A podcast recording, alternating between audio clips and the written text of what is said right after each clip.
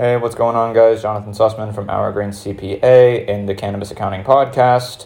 We're going to change the name of that eventually. Got a few in the works, but uh, for those of you listening right now, I want to give you some information, some hopefully valuable information on the best and worst entity structures under 280E. So let's get cracking into it with the introduction. So uh, this comes right from a blog post on my website, but I'm going to uh, I'm going to just you know, I'm just going to read it so that way, you know, could hear how, you know, it's uh, being processed and that way you know if you like listening to stuff instead of reading then here you go too. So anyway selecting the right entity is a set it and forget it move that can increase profits without necessarily changing revenue procedures or even cash flow. And yet most companies miss this high leverage opportunity needlessly paying higher taxes exposing themselves to legal risk and dealing with audit issues all because they chose the wrong vehicle and never fixed it it's not entirely their fault, though. They don't teach taxation in school, and they certainly don't teach it for cannabis companies. CEOs try to understand it more once they see that their biggest expense is tax and that selecting the right entity structure can help in immediate and long lasting tax benefits that can help grow their companies. So, whether you're a seasoned operator looking to get your entity structure correct or a startup that never wants to overpay in the first place, this article will be a crash course in entity selection for cannabis companies. We'll explore the options, how to choose the best one, and see what to do moving forward. So, let's start from the top by answering the most fundamental question What is an entity? I'm going to take a sip of coffee real quick. Mm. Lovely. So, what's an entity? Merriam Webster defines an entity as, quote, a thing with distinct and independent existence. So your business can be made up of one to many entities depending on the goals and functions of the business. Each entity may serve a different purpose and fulfill a unique function. A good entity structure will provide three main benefits tax efficiency, legal protection, and audit defense. A suboptimal entity structure will be lacking in one or more of these areas. So here are our main options. We have one, sole proprietorships, two, partnerships, three, LLCs, four C corporations, and five S corporations. And here's an overview of how each functions under 280E. So, the sole proprietorship. Um, this is someone who owns an unincorporated business by themselves. Uh, these structures offer pass through income and avoid double taxation. The issue is that it forces the individual to file a Schedule C on their personal tax return, which flags them for audit. This entity type also leaves the owner fully exposed to legal liability and liable to debts if the business fails. Overall, I generally don't recommend this structure to anybody, especially cannabis operators. Especially cannabis operators. Gosh. some more coffee on that. Partnerships. Um, so these multi owner businesses are treated as a separate entity from the owners. Tax passes through directly to the owners based on the partnership agreement drafted at the inception of the business arrangement. The tax is reported on Form 1065 and the K1 is reported on the owner's personal tax return. From an audit and tax perspective, this is not a terrible choice. The audit risk is lower than the sole proprietorship since income is reported on Schedule E instead of Schedule C. This is also a better schedule for tax reductions. But from a legal perspective, partnerships are an absolute nightmare. If a partnership exists, structure it as a multi member LLC to reap the tax benefits of a partnership without dealing with the legal risk associated with this entity structure. And that brings us right into limited liability companies. So. And the IRS defines a limited liability company, LLC, as a legal entity that may be classified for federal income tax purposes as a partnership, corporation, or an entity disregarded as separate from its owners. Um, so LLCs could be owned singly or by multiple parties. Uh, when an LLC has a sole member, it is by default considered to be a single member LLC or an SMLLC, you may have heard before. Um, this is an entity that is disregarded by the IRS and is filed directly on the owner's personal tax return. LLCs owned by multiple parties are taxed as separate flow through entities. This means that they file a 1065 by default, but they can also elect to be treated as C corporations or S corporations for tax purposes. Basically, um, multi member LLCs are. Um, they they file the same tax return as a partnership does is what that's saying, but you could also structure them as C or S corps. Uh, so for tax purposes, multi-member LLCs are great options as you get the tax benefits of partnership taxation without the legal headache. It's essentially the long and short of it, right? One more sip of coffee real quick. And by one more, I mean this sip of coffee right here. Hmm. C corporations. A separate taxable entity in the eyes of the IRS. C corporations pay income tax on profits generated, while the owners pay tax on the dividends received from the corporation. Since taxes are assessed on dividends, which are distributed from post tax profits, a dividend received is effectively taxed twice once on the corporation level, once on the personal level. In general, C corporations are not ideal for companies looking to compensate owners with dividend distributions, which is a good deal of companies. That said, cannabis companies tend not to be dividend heavy, so this tends not to be an issue in this space. Um, the audit risk is lower than Schedule C filers, and tax accumulated by the corporation is the responsibility of the corporation. And this is great for companies with high tax debts, as they can declare bankruptcy without leaving the owners responsible for delinquent taxes or harming their credit. For taxpayers with heavy tax burdens, like cannabis companies, this is an excellent benefit. Or it could be. it's at least going to provide peace of mind, which is very valuable. S corporations. Um, S corporations are separate entities that pass income and deductions through to the owners on Form K 1. They protect owners from liability exposure and generally are reserved for quote unquote small, simple businesses. This means that an S corporation cannot have foreign owners, it cannot have greater than 100 owners, and it cannot issue multiple classes of stock.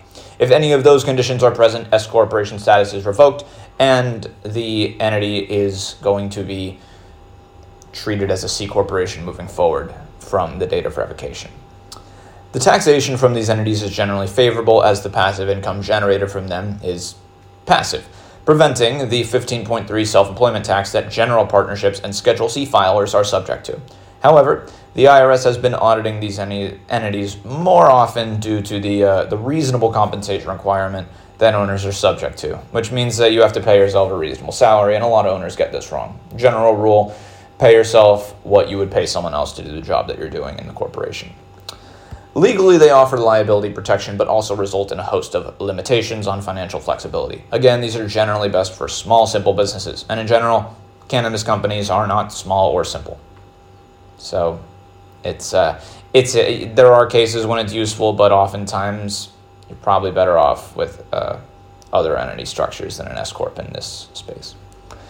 So let's now talk about some entity structuring for cannabis companies. Um, let, yeah, let's crack into it. So, when we take entity structuring to the cannabis industry, we must consider the implications of two code sections IRC 280E and IRC 471. Retailers encounter less favorable tax provisions than processors, manufacturers, and cultivators do. This is because retailers, which I'm defining as dispensaries and delivery companies, are considered resellers and therefore are not allowed to capitalize indirect production costs under IRC 471C. Um, uh, indirect production cost is, a lot of you probably know this, but a lot of you don't. It's going to be anything that is um, indirectly tied to the um, the sale and production of uh, costs of products. So um, that can include certain wages. It could include you know depreciation. Um, it could include uh, certain royalty payments, um, overhead, labor, etc., etc. Um, so let's go over some of the good and not so good ideas for each vertical in terms of entity structure, um, considering that cultivators and manufacturers under 471.6 and 471.11, respectively, are generally allowed to capitalize indirect production costs and therefore pay lower effective tax rates. Um, but before we get into that, let's crack into the smart entity selection for cannabis retailers. Since resellers can't capitalize indirect production costs under 471.3, they are forced to recognize inventory at its cost. That means they're going to have high gross margins and, for the purposes of 280E, a high tax burden. I'm assuming that a retailer is selling a lot of weed, so gross margins in the multi six and seven figure range are fully expected. Profitability, however, is not as easy to attain for these businesses. Since resellers fundamentally are selling commoditized products, they are forced to compete on market prices, which are not in their control. In times of high prices, gross margin may not change much, but profitability will. This is because operating expenses remain steady on a per unit basis regardless of the sales price. This means that when prices are high, they will sell products for higher prices while maintaining operating expenses, effectively increasing profits. In times of high prices, the pre tax profits may even be enough to cover the tax bill, which will be relatively high due to 280E. However, when prices drop, as we're seeing lately, resellers really suffer. They must sell for low amounts and therefore realize low profits. Those low profits, however, don't provide any tax relief for cannabis resellers. This exposes owners to a high tax risk. A year with no operating profits can still result in a six figure tax bill, while a good year will hopefully result in some post tax profits if everything goes smoothly. This is why, for most resellers, unless they have an advantage that keeps them profitable even in hard times, I generally recommend them to structure the business as a C corporation.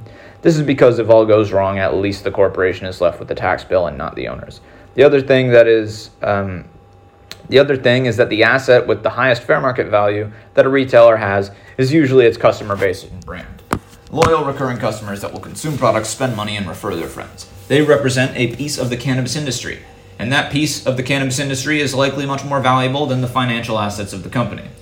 This is why cannabis companies are able to exit the market at large gains even when they have operated at losses for years. They're selling a piece of the market with their business. This results in capital gains for tax purposes, which are taxed anywhere from 0 to 28%, but capital gains can be excluded for C corporations up to $10 million. That means that a retailer with a strong customer base can sell their business for large gains free of tax if they do things correctly. And this is why I recommend C corporations for most cannabis resellers. And by the way, the deadline to elect C corp status for the year is March 15th. Uh, as and so as I write this, uh, as I say this, um, it's February 18th. That's about a month from now. So if you are incurring taxes from your cannabis business and your personal name that you can't keep up with, you may want to get that squared away sooner than later. Hint uh, really consider it. So many people get this wrong. Um, entity structuring for cultivators and manufacturers under 471.6 and 471.11. So let's talk about the manufacturers and cultivators. So in a vacuum, manufacturers and cultivators face a smaller threat of being crushed by a tax bill than resellers do since they are allowed to capitalize indirect production costs, but they tend to be larger operations than dispensaries and deliveries are. Pair this with 471.6 and 11's capitalization flexibility, and we have a very different conversation when discussing entity structures for these verticals. Given the fact that there are so many ways to use these verticals, there is really no one size fits all answer and no general recommendation I can give. Small edible kitchens, for example, may benefit from S corporation's provision that can reduce self employment taxes. However, that same strategy would not make sense for a 10 room processing facility that pays owners in wages above the Social Security limitation and a large indoor grow may use a C corporation to reinvest profits into their business, but it may want the flexibility of a multi member LLC in the case of expanding operations and becoming an MSO. And selecting an entity structure for that goal will vary depending on the business structure, ownership structure, current tax status, etc. I can go on and on, but the answer remains the same. It depends. I'll just say this though. You almost always want to avoid using sole proprietorships or partnerships not structured as multi member LLCs. Furthermore, if an operator wants to structure a C Corp, I generally not steer them away from this option. That's because C corporations tend to have the best worst case scenario. The downside risk is relatively low uh, compared to the others. So C Corps may miss out on some benefits in certain cases, but they are probably safe in most cases. And now let's talk about some multi entity structure considerations for cannabis companies. It's fairly common nowadays to see cannabis companies set up as multi as multiple different entities, including intellectual property entities, real estate entities, management companies, and other types of non cannabis divisions, um, alongside the uh, the main operating entities like the um, the dispensary or the cultivation, the manufacturing uh, operation, etc. Uh, so these entities um, ultimately combine to comprise the business as a whole. Assuming the setups are legal and reasonable, the consideration for how to minimize tax across these consolidations is important to have. One thing to keep in mind is that C corporations may not be good to have at multiple levels in an organization for 280E companies. This is because earnings and profits transferred between C corporations will result in dividends received, which are taxable to the receiver and non deductible to the distributing entity. Normally, this is not an issue since related companies that share ownership qualify for the dividends received deduction, which neutralizes double taxation. However, since cannabis companies are not allowed deductions or credits, this provision is not allowed.